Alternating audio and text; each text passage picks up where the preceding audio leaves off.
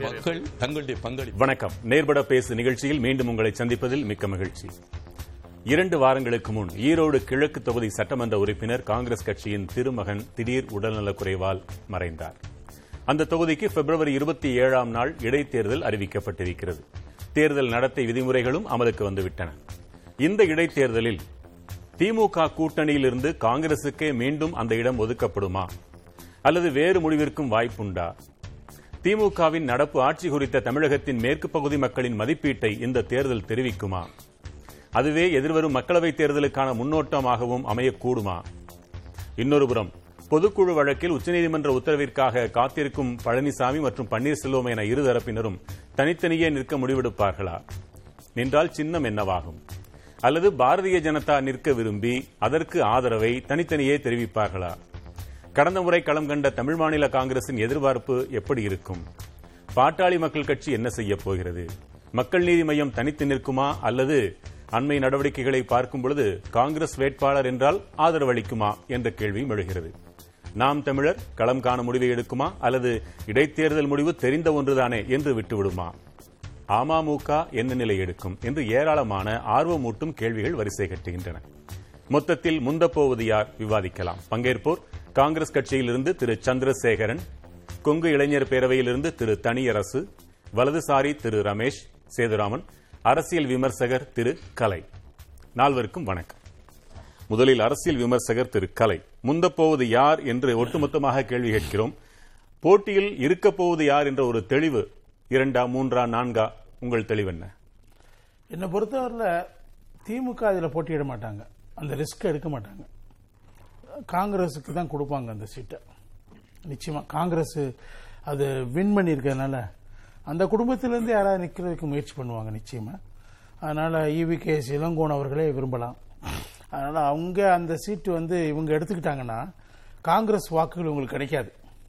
So இவங்களுக்கு anti incumbency இந்த ஒன்றரை வருஷத்திலே வந்திருக்குது. அதனால யோசிப்பாங்க அவங்க நிற்கிறதுக்கு காங்கிரஸுக்கு தான் அந்த இடத்த ஒதுக்குவாங்க அவங்கள பொறுத்தவரையில்.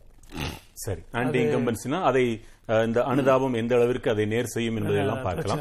ஒரு தரப்பு இப்ப நீங்க சொல்றது காங்கிரஸ் கட்சிக்கு கொடுக்கப்படும் அதே நிலைப்பாடு அப்படியே.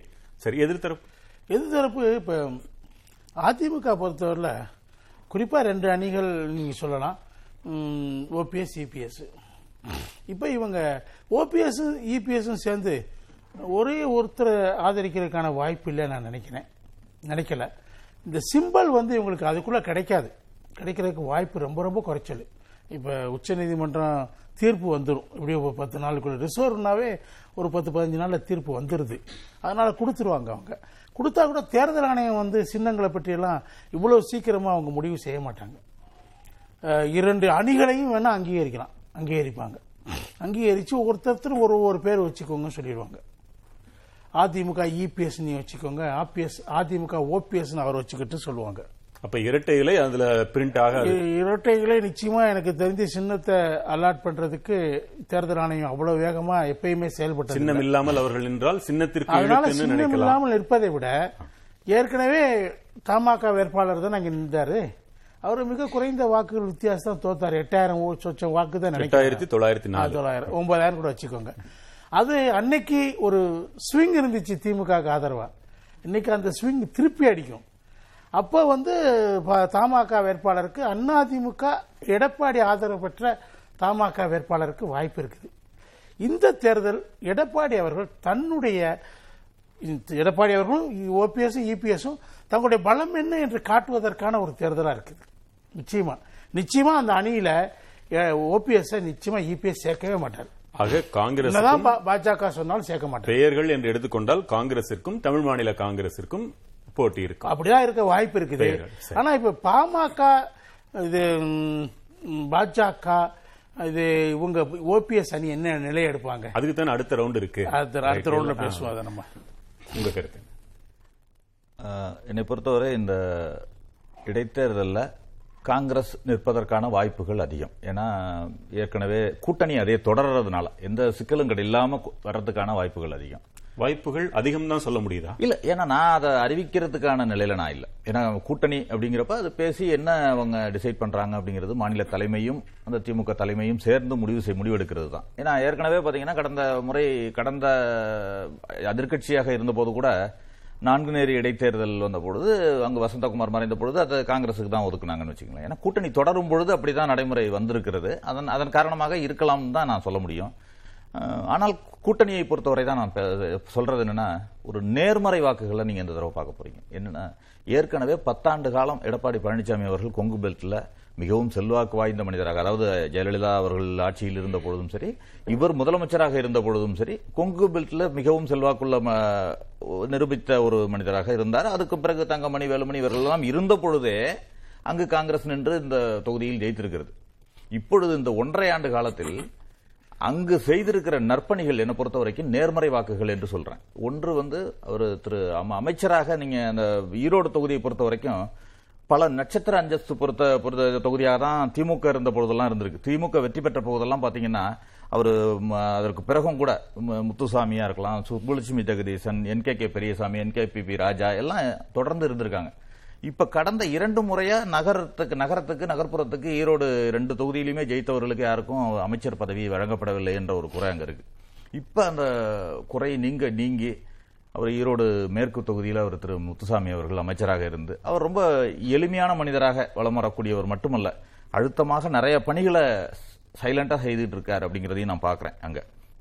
ரெண்டாவது திருமகன் அவரை பொறுத்த வரைக்கும் இளைஞராக இருந்து அந்த ஒரு ஈரோடு அவர் பெரியார் பரம்பரையில் இருந்து வந்தவர் என்ற ஒரு பெயர் அதோடு அவர் செய்த நற்பணிகள் நீங்கள் நிறைய பார்த்தீங்கன்னா அவர் மறைந்த பிறகுதான் நிறைய தெரியுது. அவ- அவ- அவர் சொன்னதைப் போல ஈவி கே எஸ் இளங்கோவனே அங்கு நிற்க வைக்கப்பட வேண்டுகோள் விடுக்கப்படுமா?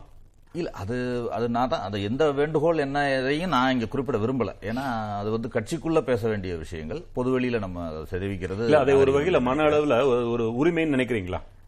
உரிமை எது அவர்? இப்போ ஒருவர் மறைந்து விட்டால் அந்த வீட்டிலேயே முதலில் ஒரு வாய்ப்பு அதுக்கப்புறமா அந்த அது இல்லை என்றால் கட்சியில் ஒரு வாய்ப்பு. அதுவும் அந்த கட்சி மறுத்தால் மட்டும்தான் கூட்டணியில் பெரிய கட்சி நிற்க வாய்ப்புண்டு. உண்மைதான். நீங்க அந்த குடும்பத்தில் உள்ளவர்களுக்கு வாய்ப்பு அப்படிங்கறது எப்படி நம்ம சொல்றோம்னா அவர் நின்று அந்த குடும்பத்திலிருந்து வந்தவர் பெரியார் பாரம்பரியம் என்று வந்தவர் தான். ரெண்டாவது அவர் இவரை பொறுத்த வரைக்கும் திருமகனை பொறுத்த வரைக்கும் முன்பே காங்கிரஸ் கட்சியில ஊடக பிரிவுல எல்லாம் பணியாற்றி தான் வந்திருக்கார். ரெண்டாவது அந்த அதுல இருந்து பணியாற்றி வந்திருக்கிறார். இப்பொழுது அதன் பிறகு கிட்டத்தட்ட ஒன்றரை வருடம் தான் அவர் எம்எல்ஏ பணியாற்றிருக்கார். பணியாற்றி மறைந்து இருக்கிறதுனால அவர் அந்த அந்த வாய்ப்புகளுக்கும் மறுக்கிறதுக்கு இல்ல. ரெண்டாவது அவருடைய பணிகள் நான் ஒன்றை மட்டும் குறிப்பிட்டுறணும். நீங்க அது அடுத்த ரவுண்ட்ல நீங்க விரிவா சொல்லலாம். சரி. அதாவது அது- அது மட்டும் இல்ல நீங்க பாட்டாளி மக்கள் கட்சி மத்த கட்சிகள்லாம் நீங்க எதிர்க்கட்சிகளை பொறுத்த வரைக்கும் நிறைய கேள்விக்குறிகள் சொன்னீங்க. இங்க எங்க இந்த இதை பொறுத்த வரைக்கும் பாத்தீங்கன்னா எந்த கேள்விக்குறியுமே இல்ல கூட்டணி வந்து அதே இன்டாக்டா தொடருது. அந்த ஒரு அட்வான்டேஜ் எங்களுடைய கூட்டணிக்கு இருக்குங்கிறதையும் நான் இங்க பதிவு செய்ய சரி. அதான். அதுல வெற்றி தோல்வி என்றால் அது எப்படி புரிந்து கொள்ளப்படுவது என்ற மிகப்பெரிய கேள்வி அங்க இருக்கும். இதுவரை நடந்த ஆட்சி உங்களுக்கு கூட்டணியில் இடம் கொடுத்தார்கள் ஆனால் ஆட்சியில் இடம் தர தரவில்லை என்றால் அந்த ஆட்சி எப்படி நடைபெற்றிருக்கிறது என்பதற்கான ஒரு சர்டிபிகேட்டாக இதனுடைய முடிவுகள் அமையலாம். அல்லது இதன் தொடர்ச்சியாக நாடாளுமன்ற தேர்தலை மக்கள் பார்க்க விரும்பலாம். அந்த கேள்விதான் தொக்கி நிற்கும். பேசலாம். திரு தனியரசு உங்கள் பார்வையில களம் எப்படி பிரியும் நினைக்கிறீங்க? பொதுவாக தமிழ்நாட்டிலேயே ஒரு இடைத்தேர்தல் அப்படின்னாலே ஒரு பெரிய அளவில் ஒரு தாக்கத்தை ஏற்படுத்தும் தமிழ்நாடு முழுக்க. ஏன்னா நீங்கள் சொன்ன மாதிரி ஏற்கனவே ஆட்சி பொறுப்புக்கு இரண்டாயிரத்தி இருபத்தொன்னில் திராவிட முன்னேற்ற கழகம் தனிப்பெரும்பான்மையோட வந்து தளபதி ஸ்டாலின் பொறுப்பில் இருக்கிற நேரம். இப்போ இருபதா இருபது மாதங்களுக்கு மேலே ஆட்சி கிட்டத்தட்ட இரண்டு ஆண்டுகளை நெருங்கி இருக்கிறது.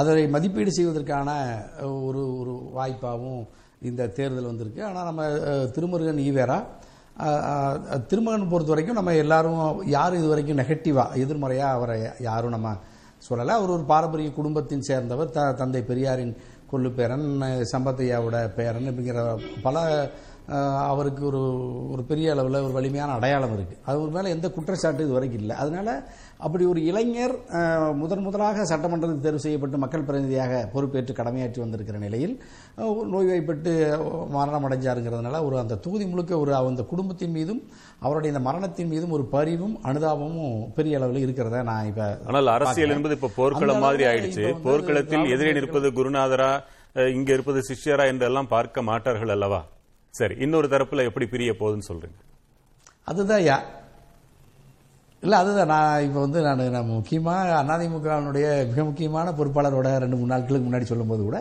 அந்த குடும்பத்தில் யாராவது நின்னா கொஞ்சம் நீங்கள் நிற்கிறீங்களான்னு கேட்டேன். இல்லை இல்லை.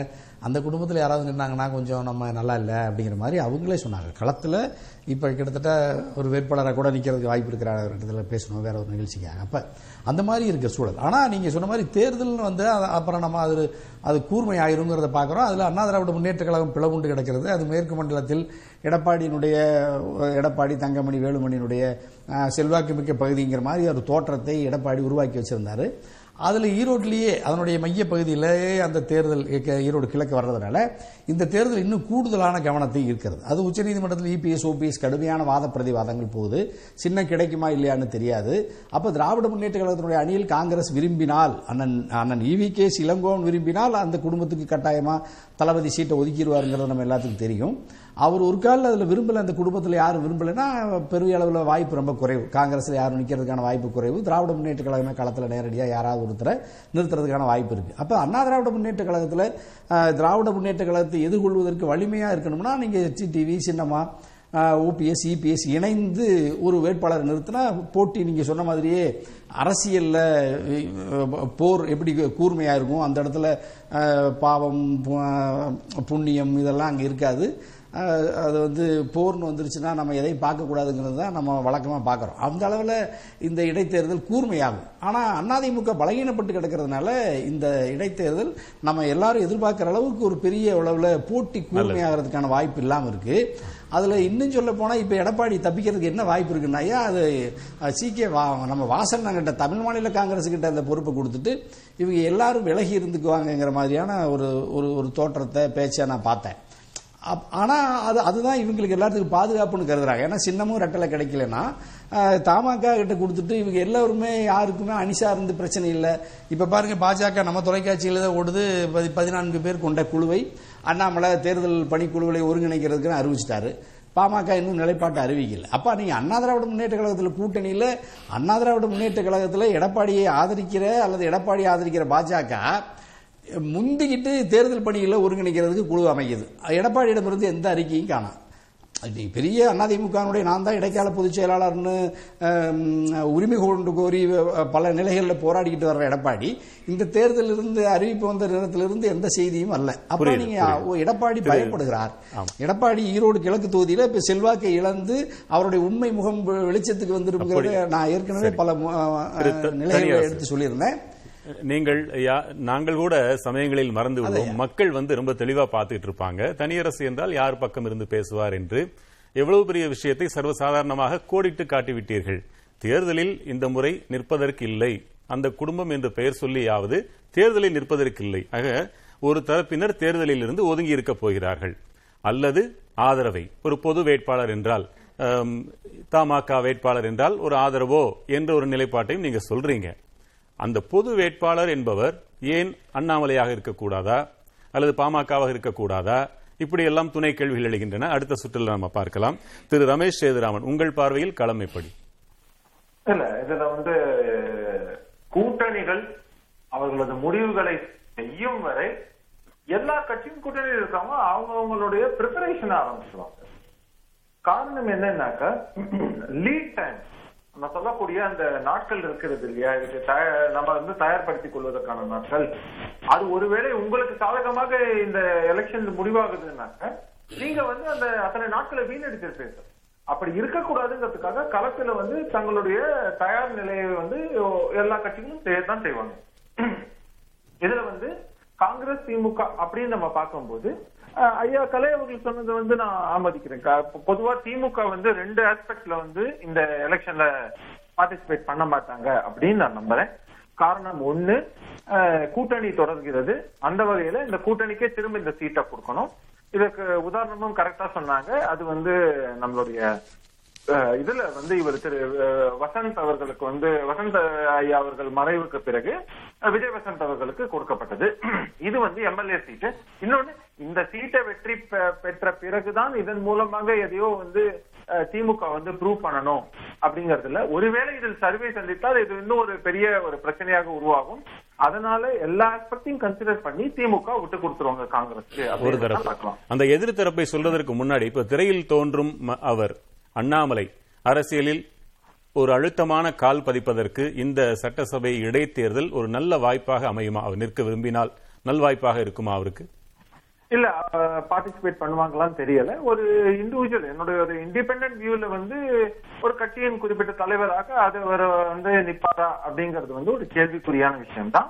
ஆனால் கட்சி என்ற அளவிலே வந்து அங்க போட்டியிடுவதற்கு பாஜக வந்து தன்னை தயார்படுத்திக் கொள்ளும் தன்னுடைய ஒரு யாரோ அவர்கள் தேர்ந்தெடுக்கக்கூடிய ஒரு உறுப்பினரை வந்து அவங்க வந்து அங்க நிக்க வைக்கிறதுக்கான வாய்ப்புகள் இருக்கு அப்படின்னு வேணா பார்க்கலாம். ஆனால் அதே நேரத்துல அதிமுக இந்த சுச்சுவேஷன்ல இப்போ எக்ஸ்பிளைன் பண்ணிருக்க மாதிரி இருக்கக்கூடிய சுச்சுவேஷன்ல அவங்க எப்படி அவங்களோட தயார் நிலை என்ன? இல்ல இதுக்கு வந்து நாங்க ஆதரவு கொடுக்குறோம். இது வந்து காங்கிரஸ் அப்படி இந்த இடத்துல வந்து பாட்டி போட்டி போடுவாங்க அப்படின்னு இருந்தாக்க அது பாஜக எதிர்த்து நிற்கிறதுங்கிற மாதிரியான இருக்கும். இன்னொன்னு வந்து கொங்கு பெல்ட்டை பொறுத்தவரைக்கும் அது குறிப்பா ஈரோடுகள்ல வந்து இப்போ வந்து பெருவாரியாக வந்து பாஜக வளர்ந்து இருக்கிறது அப்படின்னாக்கா அவர்களுக்கு விட்டு கொடுப்பதற்கான வாய்ப்பு இருக்கு. இது இந்த இந்த மாதிரி தான் பொதுவா பார்க்க வேண்டியிருக்கு. ஆனால் இத வந்து அடுத்த இன்னொரு நாலஞ்சு நாள்லன்னு கூட சொல்லலாம். இந்த இதுக்கெல்லாம் வந்து நம்ம பேசக்கூடிய இந்த விஷயங்களுக்கெல்லாம் ஒரு தெளிவு பிறந்து விடும் அதற்கான வாய்ப்புகள் மிக அதிகமா இருக்கு. திரு கலை இப்ப அண்ணாமலை நிற்கிறாரோ இல்லையோ பாரதிய ஜனதாவிலிருந்து வேறு யாராவது நிறுத்தப்பட்டாலும் பொது வேட்பாளராக இருக்க வேண்டும் என்றால் அதற்கு இவர்கள் எல்லோரும் ஒன்று சேர்ந்து ஆதரவளித்தால்தான் வெற்றி சாத்தியம் என்ற நிலையா? அல்லது பாரதிய ஜனதா கட்சி எவரும் வேண்டாம் நான் தனியாக நின்றாலே வென்று விடுவேன் என்ற நிலை இருக்கிறதா அங்கே? பாஜக அந்த மாதிரி ஒரு முடிவு எடுக்கிறதுக்கு வாய்ப்பே இல்லை. அவங்களுக்கு எங்க பலம் இருக்குது அப்படி? சொல்றாரு அஞ்சு பெர்சென்ட் கூட போனா ஆறு பெர்சென்ட் ஏழு பெர்சென்ட் அதை விட சீமான் அதிகமா வாங்குவாரு. அதை விட கமலஹாசன் அதிகமா வாங்கியிருக்காரு போன தேர்தலில். அந்த அளவுக்குலாம் பத்தாயிரம், பாஜக தனித்து நின்று. பாஜக நின்று அதாவது ஒரு விஷயம் உறுதிங்க. இபிஎஸ் ஓபிஎஸ் இருக்கிற அணியில இருக்க மாட்டார். அதை நான் கன்ஃபார்மா சொல்றேன். என்ன மாற்று பெர்முடேஷன் காம்பினேஷன் நீங்க போட்டா கூட தனியா கூட இருந்து ஆதரவளிக்க மாட்டாங்களா. நிச்சயமா இபிஎஸ் வந்து ஓபிஎஸ் இருக்கிற கூட்டணியில இருக்க மாட்டார். ப- பாஜக நின்னு நீங்க எல்லாரும் ஆதரவு தாங்கன்னு சொன்னா ஓபிஎஸ் ஆதரவு உடனே கொடுத்துருவாரு. இபிஎஸ் ஓபிஎஸ் கொடுத்தா இபிஎஸ் தர மாட்டார் உட்காரவே நினைச்சோம். அல்லாத பாஜகவை தான் அவங்க ஏத்துக்கிறது சட்டசபையில சேர்ந்து உட்கார்ந்தாங்க ஆளுநர் மாளிகையில சேர்ந்து உட்கார்ந்தாங்க.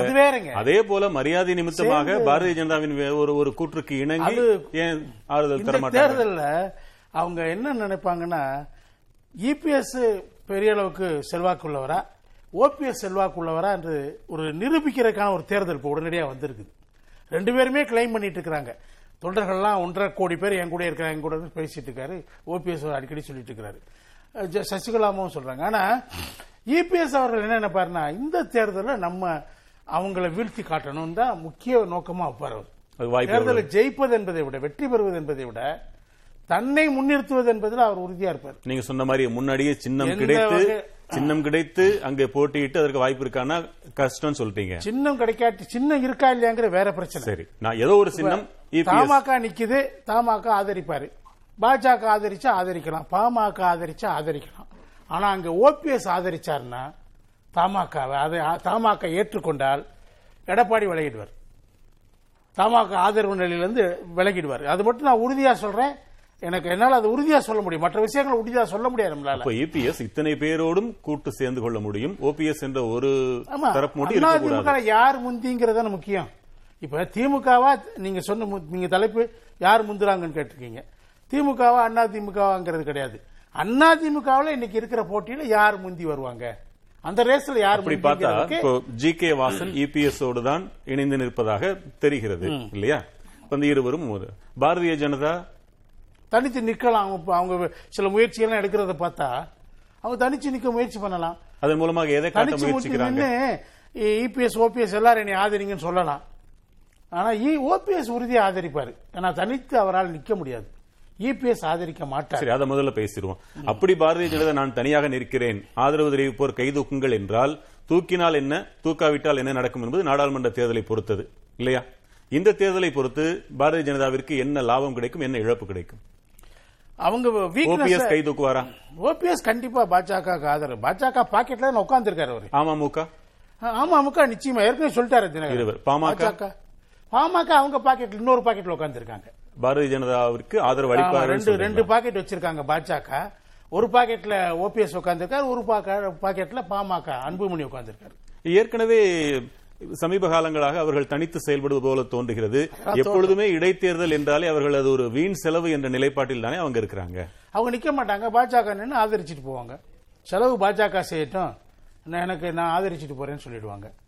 அது செய்யறதுக்கு வாய்ப்பு இருக்குல்ல? அங்கே எஞ்சி நிற்பது இபிஎஸ் தமாக. தமாக. ஆமா. இப்ப இத்தனை பேரை விட்டு கொடுத்து தமாக அங்க போய் இருக்குமா? இல்லைன்னா போங்க நான் என் கேண்டிடேட் நிறுத்திக்கிறேன்றாரு எடப்பாடி. நீங்க வேணாம்னா போடுங்க. ஏங்க இத்தனை பேர் சேர்ந்தா கூட இபிஎஸ்க்கு இணையாவாங்களா? நீங்க களத்துல பாருங்க இன்னைக்கு. இபிஎஸ்க்கு இணையா இத்தனை பேர் சேர்ந்தாலும் ஆவாங்களா? ஆக மாட்டாங்க. இணை. இப்போது ஏன் ஆக வேண்டும்? சரி. இருபத்தி நாலுக்கு அடிப்படையா வச்சுட்டா? இந்த ஒரு எலெக்ஷன் தான். இந்த எலெக்ஷன்ல நீங்க சப்போர்ட் பண்ணீங்கன்னா அங்க உங்களுக்கு வாய்ப்பு கிடைக்கும். அப்படின்னு ஒரு பாரதிய ஜனதா ஒரு நிலைப்பாடு எடுக்குதுன்னு வைங்க. யாருக்கு வாய்ப்பு கிடைக்கும்? ஏதோ மாநிலங்களவை பாஜக பல விஷயங்கள் பாஜக தீர்மானிக்கும்? அமைச்சரவையில் ஒரு இடம் கொடுக்கப்படலாம். மூணு சதம் நாலு சதம் வாக்கு வங்கி வச்சிட்டு இருக்க பாஜக எப்படிங்க தீர்மானிக்கக்கூடிய சக்தியா இருக்கும்? உங்களுக்கு நான் அதை செய்வேன் இதை செய்வேன் அவங்க பிராமிஸ் பண்றதுக்கு அவங்ககிட்ட என்ன இருக்குது? திரு தனியரசு உங்களுக்கான கேள்வி. இத்தனை பேர் ஒன்னு சேர்ந்தாலும் ஒரு இபிஎஸ்க்கு ஈடாவாங்களான்னு கேட்டிருக்காரு. பதில் என்ன? இல்ல கலையர்னா இப்படியே பேசணும்னு தான் சொல்றேன். நான் எடப்பாடியை சுத்தமா காலி பண்ணி அவருக்கு நாலாவது ஐந்தாவது இடத்துக்கு கொண்டுட்டு போறது எங்க காலி தொடர்ந்து பண்ணிட்டீங்க எடப்பாடியுடைய அரசியல் ஆலோசகரா இருக்கணும்னு நான் விரும்புறேன். எப்படின்னு பாருங்க நான் ஏற்கனவே நான்காவது ஐந்தாவது இடத்துக்கு எடப்பாடி போவார்னு ரெண்டு மூன்று நாட்களுக்கு முன்னாடி சொன்னேன் ஈரோடு கிழக்கு தொகுதியில். எதன் அடிப்படையிலனா எங்க அண்ணன் தெளிவா சொன்னார் ஓபிஎஸ் ஆதரித்தால் எடப்பாடி அந்த ஆதரவை வாபஸ் பெற்றுக் கொள்வார் யாரையும் ஆதரிக்க மாட்டார். நான் சொல்றேன் தமிழ் மாநில காங்கிரஸ் பாஜக இபிஎஸ் ஓபிஎஸ் டிடிவி இபிஎஸ் விட்டுட்டு ஓபிஎஸ் டிடிவி சின்னம்மா பாட்டாளி மக்கள் கட்சி. இப்போ இவங்க எல்லாரும் இப்போ நம்ம புதிய நீதி கட்சி பல்வேறு நம்முடைய ஐக்கிய ஜ- நம்ம ஜனநாயக கட்சி நம்ம பாரிவேந்தர் ஐயா உட்பட எல்லா அமைப்புகளும் ஒரு அணியில திரண்டு இரண்டாவது அணியில திமுகவுக்கு எதிராக வலிமையான ஒரு கூட்டணி விட்டுட்டீங்க. அப்ப எடப்பாடி தன்னந்தனியா ஒரு ஒரு ஒரு மூன்றாவது நான்காவது இடத்துக்கு போவார். அப்போ ஒரு எடப்பாடி ஒரு வேட்பாளரை போட்டு தான் ஆகணும். அப்ப எடப்பாடி ஒரு வேட்பாளரை போட்டார்னா இப்ப பாஜக தமிழ் மாநில காங்கிரஸ் பாட்டாளி மக்கள் கட்சி இன்னும் வலிமையா இருக்கிற இபிஎஸ் டிடி ஓபிஎஸ் டிடிவி சின்னமா அப்ப இபிஎஸ் தன்னந்தனியா அனாதையா நிக்க போறாரு. நான்காவது ஐந்தாவது இடத்துக்கு போவாரு. நாம் தமிழர் மக்கள் நீதி மையத்துக்கு எடுத்து போவாருன்னு சொன்னேன். இப்ப இங்க எங்க கலை என்ன ரொம்ப கரெக்ட் சரியா அந்த அந்த இடத்துக்கு கார்னர் கொண்டு வந்து எடப்பாடி நிறுத்துறாரு. ரொம்ப மகிழ்ச்சி. முடிவை எடப்பாடி எடுத்துருவாருன்னு நான் எதிர்பார்க்கிறேன். எதிர்பார்த்தா நல்லதுன்னு சொல்றேன். சின்ன புள்ளி விவரத்தை வச்சு நான் கேட்கிறேன். தனியா சொல்லவே முடியாது. இல்ல, சொல்லியிருக்காரா சொல்லவே மாட்டாரு. மொத்தம் விழுந்த ஒன்னேகால் லட்சம் வாக்குகள்ல கடந்த முறை தமாக வேட்பாளர் அதிமுகவோடு எல்லாம் கூட்டணி வச்சு ஐம்பத்தி எட்டாயிரத்தி அறுபதாயிரம்னே வைங்களேன். நாம் தமிழர் மட்டுமே பதினோராயிரத்தி சொச்சம் வாக்குகள் வாங்கியிருக்காங்க. மக்கள் நீதி மையம் பத்தாயிரத்தி சொச்சம் வாக்குகள் வாங்கியிருக்காங்க. இந்த ரெண்டு பேரும் சேர்ந்தா இருபத்தோராயிரம் வாக்குகள். இந்த முறை இவர்கள் தனியாக நிற்பார்கள் என்றால் மீதி உள்ளதுல தான் அவங்க பிரிச்சுக்கணும். நீங்க சொல்ற அமமுக ஆயிரத்தி இருநூற்று நான்கு வாக்குகள் மட்டுமே தான் வாங்கியிருக்கிறாங்க.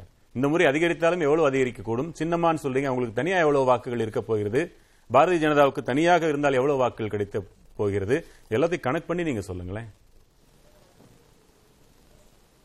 இல்லை ஐயா இப்போ நான் வந்து ஒரு ஒரு உளவியல் நிலையில் இப்போ நீங்கள் எடப்பாடி இப்போ டிடிவி வலிமையாக இருந்த பொழுது ரெண்டாயிரத்தி பத்தொம்போதில் டிடிவி வந்து ஆர்கே நகரில் வெற்றி பெற்ற பிறகு நடந்த இடைத்தேர்தலில் உள்ளாட்சி தேர்தலில் இதே திமுக அதிமுக ரெண்டுமே விலகி விலகி தேர்தலையே தள்ளி வச்சாங்க எல்லாத்துக்கும் தெரியும் அப்போதைய உளவு அப்போதைய மாநில வாக்காளர் பெருமக்களுடைய உளவியல் என்னவா இருந்துச்சுன்னா டிடிவி எந்த தேர்தல் வச்சாலும் அப்போ கலைச்சி வச்சிருந்தா மொத்த தொகுதிக்கு டிடிவி ஜெயிச்சிருப்பார் அமமுகவே வெற்றி பெற்றிருக்கும் அப் அந்த நிலையில் அவங்க தேர்தலை வைக்கலை இந்த சூழ்நிலை இப்ப நீங்க ரெண்டாயிரத்தி இருபத்தி ஒன்னு பொது தேர்தலும் நடந்து முடிந்த உள்ளாட்சி தேர்தலில் இருக்கிற வாக்குகளை ஒப்பிட்டு பார்த்தீங்கன்னா எடப்பாடியுடைய அணி நூறிலிருந்து எண்பது விழுக்காடு சரிந்து இருபது விழுக்காடுக்கு வந்திருந்துச்சு.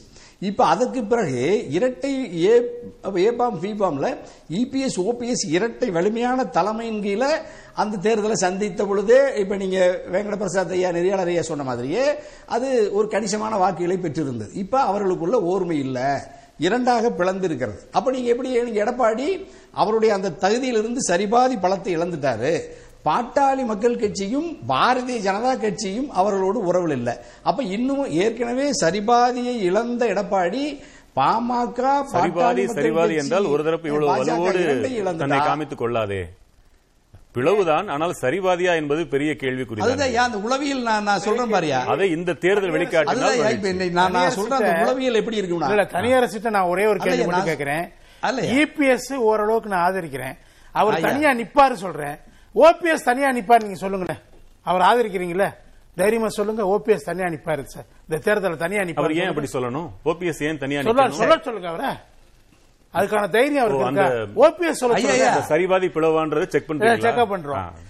நீங்க சரிபாதி சரிபாதி பிளவுங்கிறீங்களே இவர் தனியா. நிப்பாரு நான் சொல்றேன். நீங்க சொல்லுங்க ஓபிஎஸ் தனியா நிப்பாரு. பாஜக இல்லாம பாமக இல்லாம தனியா நிப்பாரு. கலை சொன்னா இபிஎஸ் நீங்க. அப்படியே கேட்கிறாராம் நீங்க சொன்னா ஓபிஎஸ். கேட்பாரா சொல்ல முடியுமா பாப்பா நீங்க சொல்லுங்க. நீங்க சொன்னாலும் ஓபிஎஸ் சொல்ல மாட்டீங்க. நீங்க உங்களாலே சொல்ல முடியல ரொம்ப- சொல்ல முடியல உங்களால. நீங்களே ரொம்ப மகிழ்ச்சி. எல்லாம் தனியா நிக்க மாட்டாரு. நிக்க முடியாதுங்க அவரால. நிக்க மாட்டாரு அரசியல்வாதி ஐயா அவர் அத்தோட க்ளோஸ் கலையா ஓபிஎஸ் வந்து ஒரு முதிர்ந்த தேர்ந்த அரசியலாளர். ஏற்கனவே. எடப்பாடியிடம் அடிபட்டு பாதிக்கப்பட்டு ஒரு ஒரு பலகீனமான நிலையில நிதானமா முடிவெடுப்பாரு அந்த நிலையில நான் சொல்றேன். மாட்டார் எடப்பாடியை தனியாக நிறுத்தி எப்படி டிடிவி தொடர்ந்து ஏற்கனவே ரெண்டாயிரத்தி பத்தொன்பது நாடாளுமன்ற தேர்தலில் ரெண்டாயிரத்தி பத்தொன்பது சட்டமன்ற தேர்தலில் எல்லாம் டிடிவி தனியாக நின்று மாபெரும் வலிமையை அவர் படிப்படியாக இழந்தாரோ அந்த நிலைக்கு எடப்பாடியை நிறுத்தி எடப்பாடியை அதுதான் அண்ணன் ஓபிஎஸ்னுடைய நோக்கம் அதுதான் பாஜக அதுதான் பாமக அதுதான் மற்ற ஏனைய கட்சிகளினுடைய நோக்கம். அப்படி எல்லா மற்ற ஏனைய அதிமுகவினுடைய க- கூட்டணி கட்சிகள் எல்லாம் அண்ணன் ஓபிஎஸ் தலைமையில் அணி சேர்ந்து களத்தில் நிற்கிற பொழுது எடப்பாடி தனியாக நின்னார்னா டிடிவி என்ன நிலைமைக்கு ஆளானாரு? இரண்டாயிரத்தி பத்தொன்பது ரெண்டாயிரத்தி இருபத்தி ஒன்னு உள்ளாட்சி தேர்தலில் அந்த நிலையை எடப்பாடி எட்டுவார். இப்ப நீங்க கூட வேங்க பிரசாத் ஐயா சொன்னீங்கல்ல ரெண்டாயிரத்தி இருபத்தி ஒண்ணுல அமமுக ஈரோடு தொ- தொகுதியில ஆயிரத்தி இரநூறு வாக்குகளை பெற்றதுன்னு. ஏன் தேர்தல் எடப்பாடி நீங்க ஆதரிச்சதுனால. மூன்றாவது தேர்தல் இதே ஆயிரத்தி இருநூறு ஓட்டுக்கு எடப்பாடி வந்து நல்ல வேலைக்கு எடப்பாடி நீங்க ஆதரிக்கல அதனால அவர் நிப்பாரு தேர்தலில் கலைஞனுடைய ஆலோசனையை கேட்டு தனியா நிக்கணும்னு தான் நாங்க நான் எல்லாரும் விரும்புறோம் எடப்பாடி மூன்றாவது நான்காவது இடத்துக்கு போறது ஆலோசனை சொல்ற ஆளே கிடையாது. கூற்றுப்படி உறுதியாயிருமையா நான் அதைத்தான் வரவேற்கிறேன் அதைத்தான் அரசியல். நிலைமையை மட்டும் தான் நான் சொல்றேன் சரி அந்த மகிழ்ச்சியோடு இருவரும். திரு சந்திரசேகரன் உங்கள் பக்கம் வலுவான கூட்டணி ஒரு அனுதாபாலை கிடைப்பதற்கான வாய்ப்பு எதிர்த்தரப்பு இப்படி பிரிந்து பிரிந்து இருப்பது இத்தனையையும் தாண்டி உள்ளதை பேச வேண்டும் என்றால் ஊரறிந்த ரகசியம் என்றால் பணம் விளையாடக்கூடிய ஒன்றுதான் இடைத்தேர்தல் என்று பலகாலமாக குற்றச்சாட்டு இருக்கிறது. எதிர்த்தரப்பில் பாரதிய ஜனதா ஒருவேளை நிற்க விரும்பிவிட்டால் அது விரும்பிவிட்டாலே கூட உள்ள மற்ற பலருக்கும் வேறு வாய்ப்பு கூட இல்லாமல் போய்விடுமோ என்று கூட நினைக்க தோன்றுகிறது. எதிரே பாரதிய ஜனதா நான் அண்ணாமலையா என்று கேட்கவில்லை. ஒருவேளை அவர் என்றால் இன்னும் கூட உங்களுக்கு எதிர்ப்பு வலுவாக இருக்குமா என்று தோன்றுகிறது. பாரதிய ஜனதா காங்கிரஸ் என்றால் உங்களுக்கு எவ்வளவு சிக்கலாக இருக்கும்னு நினைக்கிறீங்க? அது ரொம்ப ஈஸியா இருக்கும்னு நினைக்கிறேன். அவங்க நின்னா நல்லதுன்னு நான் கூட நினைக்கிறேன் இப்ப. ஏன்னா அங்க பாரதிய ஜனதான்னு எடுத்துக்கிட்டீங்கன்னா இப்ப அந்த அங்க அந்த அதே கொங்கு பெல்ட்ல இன்னும் வலுவாக உள்ள ஏரியாலேயே தாராபுரத்தில் மாநில தலைவராக இருந்த முருகனே தோற்று போனார். இப்பொழுது ஜெயித்திருக்கும் ஒரே ஒரு பாரதிய ஜனதா எம்எல்ஏ இருநூத்தி எண்பத்தோரு ஓட்டுல தான் ஜெயிச்சிருக்காங்க அங்கே. அங்க கடந்த ஈரோடு கிழக்கு உருவாக்கப்பட்டு ரெண்டு தேர்தல் நடந்திருக்கு. ரெண்டு தேர்தல்லையுமே பாத்தீங்கன்னா மூவாயிரம் ரெண்டாயிரம் ஓட்டு தான் பிஜேபி வாங்கியிருக்காங்க. ஆன்டி இன்கம்பன்சி ஆட்சி எதிர் மனநிலைன்னு ஒன்னு சொன்னாரு அது அங்க இல்லையா? இல்ல நான் என்ன சொல்றேன் நீங்க வந்து ஆல் ஓவர் தமிழ்நாடு எலெக்ஷன் நடந்துச்சுன்னா நீங்க இந்த ஆன்டி இன்கம்பன்சின்றதை எடுத்துக்கலாம்.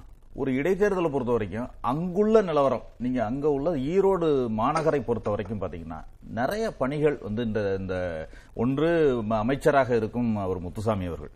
இன்னொன்று சட்டமன்ற உறுப்பினராக இருந்த திரு மகன் ஈவேரா அவர்கள். ஒரே ஒரு முன்னுதாரணமாகவே இருந்து காட்டியிருக்காரு நான் ஒண்ணு சொல்லுவேன். திமுகவின் கையில் இருக்கும் நாடாளுமன்ற தொகுதி அதற்குள்ளாக காங்கிரஸ்.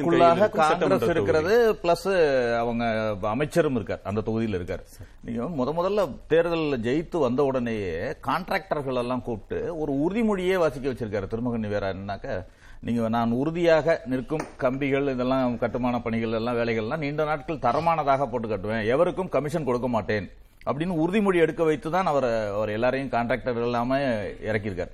கிட்டத்தட்ட இந்த பண்ண ப- அந்த பதினெட்டு மாதங்களில் எட்நூறு வந்து இது தெரு விளக்குகள் இதெல்லாம் வந்து அவரே புதுப்பிச்சு தந்திருக்காரு. அது மாதிரி சாயப்பட்டறைன்னு ஒன்று சொன்னாக்க உடனே அந்த சாய கழிவுகள் இந்த இடத்துல கலக்குதுன்னு சொன்னால் நேரடியாக அந்த இடத்துக்கே போயிருக்காரு. அது மாதிரி பல விஷயங்கள் அங்கே பார்த்ததை பண்ணியிருக்காரு ஸ்மார்ட் சிட்டி ஒர்க் வந்து ரொம்ப வேகமா அங்க நடக்குது. ஈரோடு நகராட்சியை பொறுத்த வரைக்கும் பாத்தீங்கன்னா அதுவும் திமுக கையில தான் இருக்கு. இன்னைக்கு ஈரோடு நகராட்சியும் இன்றைக்கு திமுக தான் இருக்கு.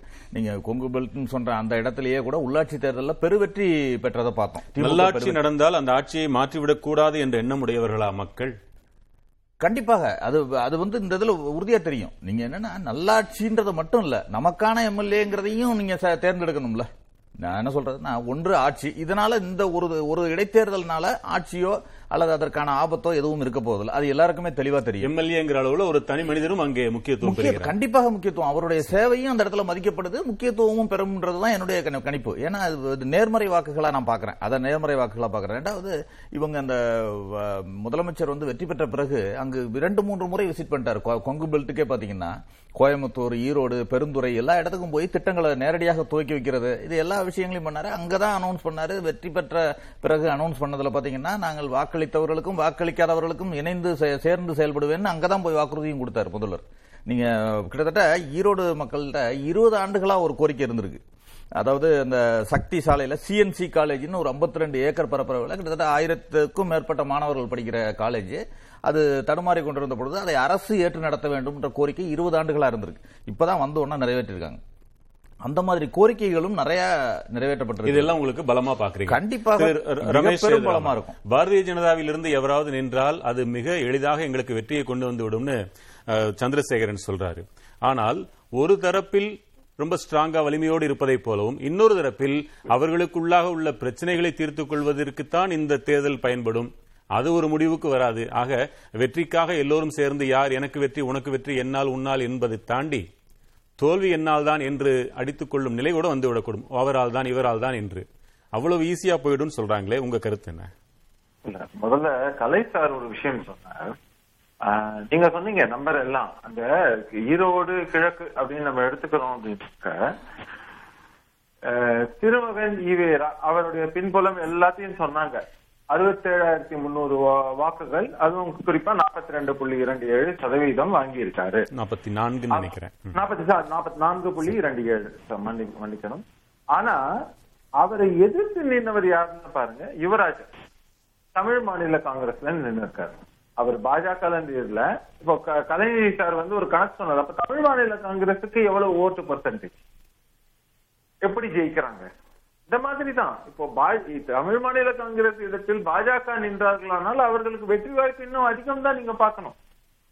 ஏன்னா தமிழ் மாநில காங்கிரஸ் அப்படிங்கறதுக்கே நீங்க வந்து அவர்கள் வாங்கி இருக்கக்கூடிய வாக்கு சதவீதம் முப்பத்தி எட்டு புள்ளி நான்கு ஒன்று. ஆனா நீங்க சொல்வது சரிதான் சேதுராமன். அவர் சொன்னதை போல இன்றைக்கு நிலைமை எந்த சின்னத்தில்? அனைவரும் ஒருமித்த குரலில் இல்லையே அங்க. தமிழ் மாநில இருந்தாங்க இல்லைங்க பாஜக பாஜகனாக்கா அவங்களுக்கு சின்னம் இருக்குங்க. இப்போ காங்கிரஸ்னா எந்த சின்னத்துல நிக்க போறாங்க? திமுக சின்னத்துல நிக்க போறாங்க. இல்லையே. அவர்கள் நிற்க போவது கை சின்னத்துல. சரிதானே. இரட்டையிலே வேண்டாம். தாமரை சின்னத்தில் நிற்க நிற்கிறோம். என்கிறார். தாமரை சின்னம் அதான் ரெண்டு தேர்தலா என்ன வாங்குனுச்சுன்றதுதான் கணக்கு சொன்னேன் அங்க.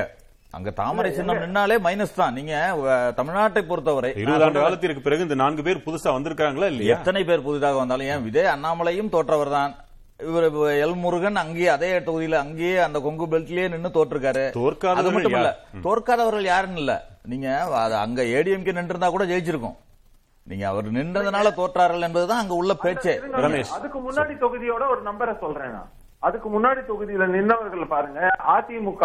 அதிமுகவுடைய வாக்கு சதவீதம் நாற்பத்தி மூணு புள்ளி எட்டு மூணு. தென்னரசு அதனுடைய அது வந்து அதனுடைய கூட்டணி அதுக்கு அடுத்தது திமுக வாங்கியது முப்பத்தெட்டு புள்ளி ஐந்து ஏழு. அதற்கு அடுத்தது தேமுதிக. இன்னைக்கு யார். கூட்டணியில இருக்க போறாங்க அப்படிங்கறத விட்டுடுவோம். அவங்க வந்து நாலு நாலரை சதவீதம் வாங்கியிருக்காங்க. பாஜக மூணு புள்ளி ஏழு எப்போ? நம்ம சொல்லக்கூடியது அந்த வளர்ச்சி அப்படிங்கறத நம்ம வந்து கேள்வி கேட்கக்கூடிய இருந்த நிலைமையில ரெண்டாயிரத்தி பதினாறுல நம்ம பேசுறோம். ஆனால் இன்று நிலைமை என்ன? ரெண்டாயிரத்தி பதினாலில் இருந்து இன்றைக்கு ரெண்டாயிரத்தி இருபத்தி மூணு பேசுறோம். ரெண்டாயிரத்தி இருபத்தி மூணு நம்ம எப்படி பேசுறோம் பாத்தீங்கன்னா ரெண்டாயிரத்தி இருபத்தி ஒன்னை கணக்கில் கொண்டு பேசுகிறோம். அப்போ அதோட வளர்ச்சிங்கிறத வந்து நம்ம இப்போ நம்ம இந்த எலெக்ஷன்ல நிக்கும் போது நம்ம கட்டாயம் பார்க்க முடியும். இப்போ கூட்டணியாக நின்றார்களே ஆனால் அவர்கள் எப்படியான இந்த வாக்கு அறுவடையை செய்ய முடியும்? எந்த அளவுக்கு அவர்கள் வந்து தங்களுடைய வளர்ச்சியை காட்ட முடியும் அப்படிங்கறதும் இதுல இருக்கு. ரமேஷ் சேதுராமன் ஒரு வகையில் அந்த தாமரை சின்னம் அனைவரையும் ஒரே கட்டுக்குள் கொண்டு வர முடியும் என்றால் அதில் இரண்டு கேள்விகள். ஒன்று இபிஎஸ் ஓபிஎஸ் இருக்கும் இடத்தில் இருக்கவே மாட்டார் என்று கலை அடித்துச் சொல்கிறார். உங்களால் அதை மறுத்துச் சொல்ல முடியுமா என்பது ஒன்று. இரண்டாவது பாமக என்ன நிலைப்பாடு எடுக்கும் என்று உங்களுக்கு உறுதிபட ஏதேனும் தெரியுமா? இரண்டுக்கும் பதில் சொல்லுங்க. இல்ல பாமகவை பொறுத்தவரை அது அந்த அந்த பகுதியானது. இந்த கொங்கு பெல்ட்னு சொல்றோம். அதுல அவங்க எவ்வளவு ஸ்ட்ராங்குங்கிற ஒரு கேள்வி ஒண்ணு இருக்கு. இப்போ பாமக வந்து நீங்க வந்து மற்ற மாநிலங்களுக்கு இது மாவட்டங்களை சொன்னீங்கன்னாக்க ஒத்துக்கலாம். இந்த மாவட்டத்தை பொறுத்தவரை நீங்க பாத்தீங்கன்னாக்க அங்க வந்து அவங்க என்ன யோசிப்பாங்கன்னா ஆதரவு கொடுக்கறது தான் யோசிப்பாங்களே தவிர அங்க எங்களுக்கு எங்களுக்கான ஒரு தொகுதியாக ஒதுக்கணும் அப்படிங்கறது நல்லது ரமேஷ். அப்போ நீங்க பாமகவினுடைய வாக்கு வங்கி அப்படின்றத பத்தி இப்ப பேச ஆரம்பிச்சிட்டோம் நம்ம. என்றால் இதே போல தமாகவை பற்றியும் பேசிவிட்டோம். என்றால் மிச்சம் இருக்கின்ற கட்சிகள் ஒன்னு ரெண்டு தான். அதுல யாரால் உங்களுக்கு அதிக பலம் நீங்க நினைக்கிறீங்க? இபிஎஸ்ஆ? ஓபிஎஸ்ஆ இல்ல அப்படி நம்ம பார்க்கவே வேண்டாம். இன்று வரை நாம் பார்ப்பது அதிமுக. அதில் உள்ளு அவர்கள் உள்ளுக்குள்ள வந்து பிரிந்து இருக்கிறார்கள் இல்லை அப்படிங்கறதுலாம் அடுத்த விஷயம். நான் பார்ப்பது அதிமுக. அதிமுக அதுவும் வெளியில இருந்து ஆதரவு அதாவது இவர்கள் இது போட்டி போடாம இவங்க வந்து ஆதரவு கொடுக்க போறாங்க அப்படின்னாக்க ஒரு அதிமுகவின் ஆதரவு தான் பார்க்கணுமே தவிர இபிஎஸ் ஓபிஎஸ்ங்கிற ரெண்டு தரப்புமே ஆதரவு கொடுப்பதற்கான வாய்ப்பு இருக்கு. இல்லைன்னு சொல்றாரே கலை. இல்ல இல்ல பாரதிய ஜனதாவுடைய பகற்கனவு. உங்கள் பகற்கனவுன்னு சொல்றாரு பாஜகவுடைய பகற்கனவு ரெண்டு பேரும் நிச்சயமா ஒரு அணியில இருக்க. மாட்டாங்க நான் வேணா இப்ப. பெட்டு கட்ட கூட தயாரா இருக்கேன். எவ்வளவு சார் ஒரு கோடி. சார், ஒரு கோடி, ஒரு கோடி சார். நீங்க சொல்லுங்க ரமேஷ் சேதுராமன். ஓபிஎஸும் இபிஎஸும் ஒரு சேர வெளியிலிருந்து தனித்தனியாக பாரதிய ஜனதாவிற்கு ஆதரவு அளித்து விட்டார்கள் என்றால் உங்களுக்கு கலை ஒரு கோடி ரூபாய் பந்தயம் கட்டுறாராம் ஒரு ஒரு கோடி ரூபாய் குடிக்கிறாருன்னா எனக்கு சந்தோஷம் தான் நீங்க நீங்க தோத்துட்டா நீங்க எனக்கு தரணும். அதுக்கு நீங்க கேரண்டி கொடுக்கணும் நீங்க. நேரடியாக எப்பொழுதும் போல் நான் இடையில் அவர் எனக்கு கிடைக்குங்கிறாரு. நீங்க கொடுக்க வேண்டிய நிலைமை யோசிச்சு. சென்ட்ரல் கவர்மெண்ட்டுக்கு வருமானம் ஆனால் முக்கியமான விஷயம் இதுதான். அதாவது இங்கே நடக்கக்கூடிய விஷயத்துல பாத்தீங்கன்னாக்க நீ நிற்க கூடாது அப்படிங்கிற மனநிலை வேண்டாம் இருக்கலாம். ஆ, அது எப்படி இபிஎஸ் தரப்புல இருந்து ஒரு ஆளை போடுவாங்களா? ஓபிஎஸ் தரப்புல இருந்து ஒரு ஆள் சரி உனக்கும் இல்ல எனக்கும் இல்ல. ஏதோ இவங்க நிக்கிறாங்களா நீ நிக்கல இல்ல அப்படிங்கிற ஒரு மனநிலை கூட இருக்கலாம் இல்லையா? அந்த வகையில் ஆதரவு அளிக்கிறோம்னு கூட சொல்றதுக்கான வாய்ப்புகள் இருக்கு. பாமகவும் ஆதரவு அளிக்கும்னு நீங்க நம்புறீங்க. நிச்சயமா பாமக ஆதரவு அளிக்கலாம் இல்லைன்னா அவங்க வந்து இல்ல நாங்க எந்த தரப்புக்கும் கொடுக்கலன்னு கூட சொல்லலாம். அது எதுவாக. இருந்தாலும் எப்படி இதுக்காக வந்து ஒரு தரப்புக்கோ காங்கிரசுக்கோ இல்லைன்னா பாஜகக்கோ இடைவேளைக்கு பிறகு பேசலாம். ஒரு சொல்லுல பதில் சொல்லுங்க சந்திரசேகரன். நீங்க என்ன நினைக்கிறீங்க? ஓபிஎஸ் சிபிஎஸ் தனித்தனியாக ஆதரவு கொடுக்க வாய்ப்புண்டா இல்ல இல்லை. சேதுராமன் சொல்ற தகவலை வச்சு பார்த்தோம்னா கவர்னர்ட்ட இருந்து மெசேஜ் கூட வந்திருக்கலாம். ஏன்னா இரண்டு பக்கமும் ரெண்டு நாள் முன்னாடி தான் உட்கார்ந்தாங்க. OPS EPS உட்கார்ந்தாங்க. பாஜக நினைத்தால் நடக்கும்ன்றது தான் அவர் சொல்ற சிக்னல் நான் நினைக்கிறேன். நடக்கலாம். வேண்டாம். அப்ப நீங்க ரெண்டு பேரும் ஒருபோல சிந்திக்கிறீங்க. காங்கிரசும் பாரதிய ஜனதாவும். கவர்னர் நினைத்தால் கவர்னர் நினைத்தால். நினைத்தால். திரு தனியரசு ஒரு வகையில் பாஜக அனைவரையும் ஒன்றிணைக்கும் ஒரு சரமாக இருக்கும் என்றால் அதுவேதான் இன்னொரு கேள்விக்கும் பதில். இரண்டாயிரத்தி இருபத்தி நான்கு தேர்தலுக்கு முடிவுக்கு கட்டியம் கூறும் தேர்தலாகவும் இது அமைந்து விடுமோ? தமிழ்நாட்டு அரசியலை அப்படி தீர்மானிக்கும் இடத்தில் பாரதிய ஜனதா வலுவாக இருக்கிறதுன்னு நினைக்கிறீங்களா? இந்தியாவினுடைய அரசியல் கட்சிகளின் எதிர்காலத்தையே தீர்மானிக்கிற பாரதிய ஜனதா கட்சி வலிமை பெற்றிருக்கிறது. தான் நம்ம எல்லாரும் நாடு இப்போ பார்த்துக்கிட்டு இருக்கு. அதில் தமிழ்நாட்டினுடைய அரசியல் குறிப்பாக திராவிட முன்னேற்ற கழகத்தினுடைய அணியை தவிர பிற கட்சிகளை பாரதிய ஜனதா கட்சி தன்னுடைய கட்டுப்பாட்டில் பெருமளவு கையகப்படுத்தி இருக்குதுங்கிறதுல நமக்கு யாரும் மாற்று கருத்து இல்லை. இப்போ ஆளுநரே ஆளுநர் மாளிகையே அது பாரதிய ஜனதா கட்சியினுடைய ஒரு அலுவலகத்தை போல செயல்படுவதாக கூட நம்ம சந்திரசேகரன் அண்ணன்லாம் கூட இப்போவே சொன்னார் காங்கிரஸ் கட்சியை சேர்ந்தவங்க. உண்மையிலேயே இப்போ வந்து நீங்கள் யாருக்கும் கட்டுப்படாத எடப்பாடி. எங்கள் அண்ணன் கலைஞர்னு சொன்ன மாதிரி அப்படியெல்லாம் அவர் உறுதியாக இருக்க மாட்டார். அதாவது சட்டமன்ற பேரவைக்குள்ள அண்ணன் ஓபிஎஸ் அமர்கிற அந்த ஒரே இருக்கையில் அருகிலே நான் அமரமாட்டேன் என்று கருப்பு சொக்காயை போட்டுக்கிட்டு நான் வரமாட்டேன்னு சொல்லிட்டு ஒரு ரெண்டு ரெண்டு முறையெல்லாம் போய் பார்த்தார் போன முறையெல்லாம். ஆனால் இப்போ இந்த மூன்று நாலு நாட்கள் நடந்த நிகழ்ச்சிகளில் அவர் பெருமளவு அதை தவிர்க்க முடியல. அருக அருகாமையில் தான் அமர்ந்திருந்தாருங்கிறத நம்ம பார்த்தோம். வேற வழி இல்லை. அதே மாதிரி ஆளுநர் மாளிகைக்கு அழைத்த உடனே போய் ஒரே இருக்கையில் அதாவது ஒரே டேபிளில் அமர்ந்து மகிழ்ந்து சுவைத்து ஆளுநருடைய விருந்தை உண்டு மகிழ்ந்தார் எடப்பாடி. அப்பவும் அவருக்கு ஒன்றும் கோபமெல்லாம் வரல. ஆளுநர் எனக்கு இணையாக என்னுடைய பங்காளி ஓபிஎஸ்ஐ அழைத்ததால் நான் ஆளுநர் மா- விருந்தை புறக்கணிக்கிறேன்னு எடப்பாடி சொல்லலை.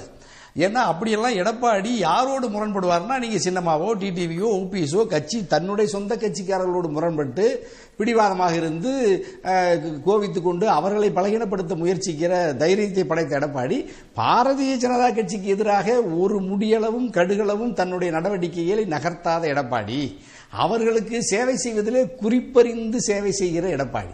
அதில் நீங்க பார்த்திருப்பீங்க ஆளுநர் எடப்பாடி வெளியேறிய பிறகுதான் ஆளுநரும் வெளியேறுகிறார். என்ன நம்ம கூட்டாளி வெளியேறாரு எடப்பாடி? அப்படின்னு சொல்லிட்டு ஆளுநரும் வெளிநடப்பு பண்றாரு சட்டமன்ற பேரவையிலிருந்து. அப்போ அப்ப நீங்க ஆளுநருடைய விருப்பத்துக்கு மாறாக பாஜக விருப்பத்திற்கு மாறாக எடப்பாடி செயல்பட முடியாது. அப்ப நீங்க பாரதிய ஜனதா கட்சி ஒரு நிலைப்பாடு எடுத்து விட்டால் நீங்க டெல்லி எல்லாம் வேண்டாம். நம்ம தம்பி அண்ணாமலை தலைவர் எடுத்துட்டாருனாலே இங்கே எடப்பாடியோ அல்லது வேற யாரும் இதுல விலகி போறதுக்கு வாய்ப்பு இல்லை அப்ப பாஜக ஒரு முடிவெடுத்து விட்டு இபிஎஸ் ஓபிஎஸ் டிடிவி சின்னமா தமாக பா- பாமக நம்ம ஐஜேகே புதிய நீதி கட்சி எல்லாரும் நம்ம பெரிய அளவில் தேமுதிக இவைகளெல்லாம் பெரிய அளவில் ஒருங்கிணைச்சாங்கன்னா உண்மையிலேயே இரண்டாவது இடத்துக்கு இந்த அணி தான் வரும். எடப்பாடி தனியா நின்று மூன்றாவது நான்காவது இடத்துக்கு போவார். இதை நான் எதிர்பார்க்கிறேன். எங்க கலையண்ணன் இதை எப்படியாவது வலியுறுத்தி சொல்லி எடப்பாடியை தனியா நிக்க வச்சாருன்னா. பரவாயில்ல. இன்னொரு பக்கம் இந்த நிலைமை தான் டிடிவி நான் ஏற்கனவே சொன்ன மாதிரி இரண்டா ஒரு பக்கம் வாரிசு ஒருவர் மறைந்திருக்கிறார். அந்த குடும்பத்திலிருந்து யாராவது நின்னா நாங்க நிக்க மாட்டோன்ற மாதிரி கோடிட்டு காட்டிட்டீங்க. இன்னொரு பக்கம் துணிவு. ஓபிஎஸ்ஸின் துணிவு இந்த தேர்தலில் எப்படி வெளிப்படும்? நாங்க எப்படி அதை புரிஞ்சுக்கிறது? இல்லையா? இந்த இடத்துல துணிச்சல் அதாவது விவேகமும் வீரமும் இணைந்துதாயா பயணிக்கணும்? இப்ப விவேகம் இல்லாத வீரமும் வீரம் இல்லாத விவேகமும் வெற்றி தராது. ஒரு சொல் இருக்குன்றத அதை ஏற்கனவே. அண்ணன். ஓபிஎஸ் அனுபவிச்சுட்டாரு. இல்ல இவர் ஏதாவது முடிவு எடுக்கக்கூடிய இடத்தில் இருக்கிறாரா? அல்லது தன் மேல் தரக்கூடிய முடிவை அப்படியே ஏற்றுக்கொள்ள வேண்டிய நிலையில் தான் ஓபிஎஸ் சிபிஎஸ் இருக்கிறார்களா?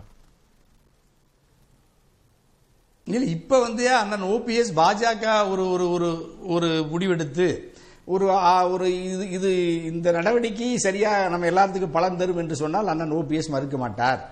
அதே மாதிரி பெருமளவு டிடிவியினுடைய ஆதரவை பாஜக கோரினால் டிடிவி ஆதரவை தருவார். அதே மாதிரி சின்னமா ஆதரவை தருவாங்க. வேற எல்லா கட்சிகளுமே பாஜகவினுடைய அந்த ஒரு ஒரு ஒரு ஒரு ஒருங்கிணைந்து தேர்தலை சந்திக்க வேண்டிய அவசியம் குறித்து பாஜக விரும்பி கேட்டால் அழைத்தால் எல்லாரும் அடி சேருவாங்க. எடப்பாடி எங்க அண்ணன் சொன்ன மாதிரி கலையண்ணன் சொன்ன மாதிரி ஓபிஎஸ் இருக்கிற அணியில் நான் வரமாட்டேன் என்று அடம்பிடித்தால் எடப்பாடி. எடப்பாடி இந்த தேர்தல் களத்துக்கே வர முடியாத அளவுக்கு கூட பாஜக நினைச்சா நடவடிக்கை எடுக்க முடியும். இப்ப தேர்தல் தேதி அமலுக்கு வந்துருச்சு. இப்ப. தேர்தல் தேதி. அறிவிச்சிட்டாங்க அமலுக்கு. வந்துருச்சு. நன்றி, எல்லா செய்திகளையும் எப்படி முதன்மையாக இருக்கிறதோ? அதாவது அந்த மற்ற கட்சிகள் இருக்காங்க இல்லையா? மக்கள் நீதி மையம் நாம் தமிழர் இந்த மாதிரி கட்சிகளை நாம குறைத்து மதிப்பிட்டு விடவில்லை. இது கர்நாடக சங்கீத கச்சேரிகள் துக்கடா என்ற கடைசியில் அதை போல அல்ல இது. இது கிளைமேக்ஸ்ன்றதுனால வச்சிருக்கிறேன். சிறிய கட்சிகளாக இருந்தாலும் தனித்து நிற்பவர்கள் என்ற அடிப்படையில் பெரும் மதிப்போடு நாம் இப்பொழுது பேசுகிறோம். காங்கிரஸோட இப்போ இருக்கிற உறவுல கமல்ஹாசன் என்ன முடிவை எடுப்பார்? நாம் தமிழர் கட்சி என்ன முடிவை எடுக்கும் நீங்க நினைக்கிறீங்க? இல்ல நாம் தமிழர் கட்சிக்கும் கமலஹாசனுக்கும் கிடைத்த வாக்குகள் அவங்க தனித்து நின்ற போது கிடைத்த வாக்குகள். இப்ப கமலஹாசன் அதுவே போய் காங்கிரஸோட 10,000, போய் 11,000. ஆதரவா போய் நின்னார்னா நல்ல பெரும் பெரும் வாக்குகள் வாங்கியிருக்காங்க ஒத்துக்கிறேன். பத்தாயிரத்துக்கு மேல வாங்கியிருக்காங்க. ஆனா கமலஹாசன் காங்கிரஸோட போய் நின்னார்னா அந்த வாக்குகள்லாம் அப்படியே டிரான்ஸ்பர் ஆகும் சொல்ல முடியாது. அரசியல் அது ஒரு பெரிய பிரச்சனை. எப்படி இவங்கெல்லாம் தனித்தனியாக பிஜேபிக்கு ஆதரவளிக்கலாம் சொல்லப்படுதோ அதே போல திமுக கூட்டணியில் சேராமல் கமல்ஹாசன் தனியாக காங்கிரஸ் வேட்பாளருக்கு ஆதரவளித்தால்? ஓபிஎஸ் கமலஹாசன்? தனியாக காங்கிரஸ் வேட்பாளருக்கு வாக்கு ஆதரவளிக்கிறேன். அப்ப நிச்சயமா டிரான்ஸ்ஃபரே ஆகாது வாக்குகள்.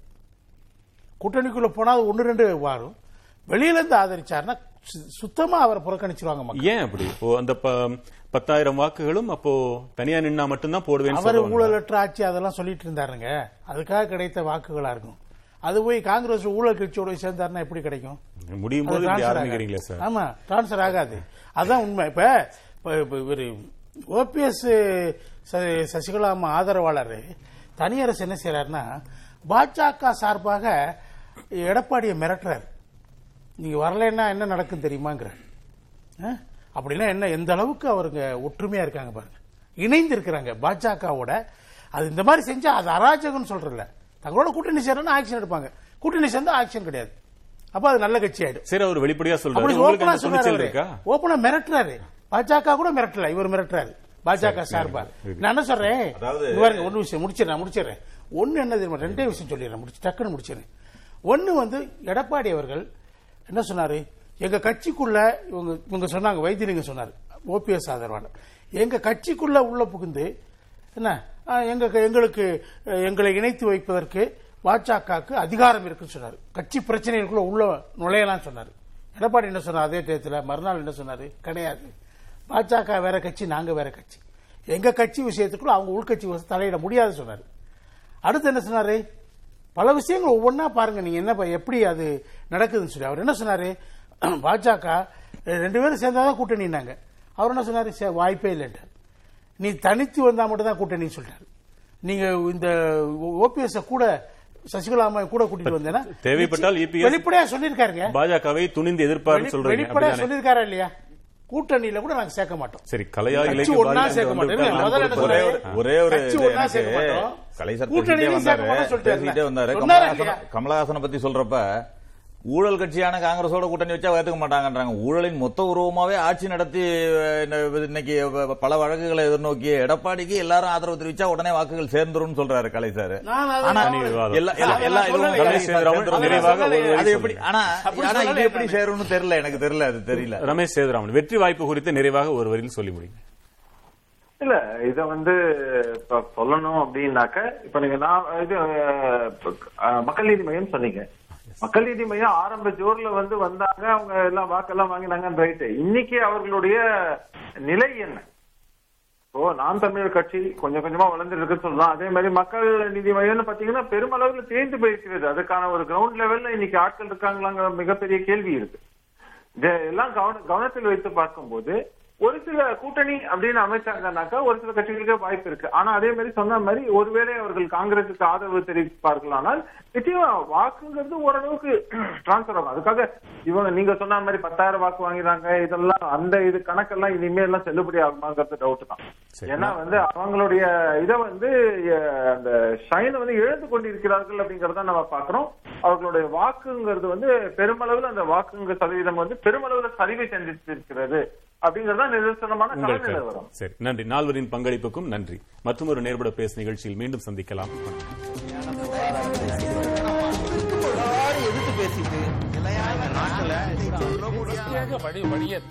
மக்கள் தங்களுடைய பங்களிப்பை அளிக்க